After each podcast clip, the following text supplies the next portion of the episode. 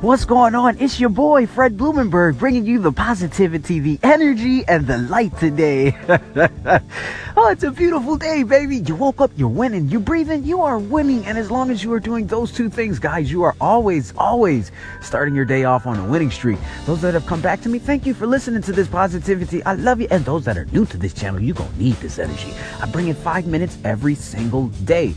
Guys, today is Christmas Eve, okay? And so there are a lot of people, there people that celebrate Christmas, and there are people that don't celebrate Christmas. But this is not a post about Christmas. This is a post about uh, not confronting or dealing with online trolls. That's right, online trolls, man. This is a time of year where people get in their feelings about who posted what. Then you get the the bickering and the banter and the back and forth. Why did this person say that about me? And how come they posting right now? What are they doing? You know, and, it's just it gets to be like overwhelming for some people because they get themselves way too involved with social media drama, hype, and all the bullshit. Guys, really, do not allow yourself to go down this path with people. This actually happens on a daily basis, but to be honest with you, right around the holidays or a specific time of the year, this intensifies because people get in their feelings. They'll post something.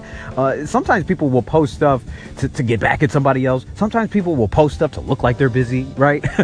They'll post stuff for attention. I see this shit every day.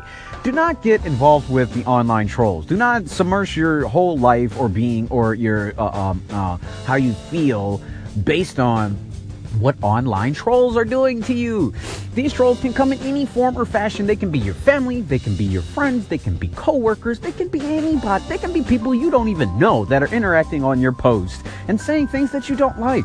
Well, don't get involved with these knuckleheads, man. They have nothing better to do. Most of them, I can tell you right now, about 99.9% of the trolls on internet are just negative assholes that don't have anything better to do but to interact with people and be keyboard warriors.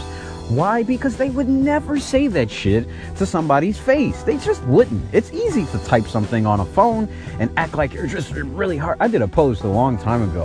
Uh, it was about how people act like Quinton Rampage Jackson, he used to beat his hardcore, like, you know, MMA dude. He was knocking people out, you know, and I had a meme and I would put like Quinton Rampage Jackson, he would be at the one part of the meme and I'd be like, this is what internet trolls, that's what, this is what they act like. And then I say, they act like this, but then when you see them in real life and they confront you, they look like Tweety Bird, right? They, they, they ain't trying to do nothing. They ain't trying to say nothing. They're not as hard as their words claim to be. People will always do things to try to get you off your game.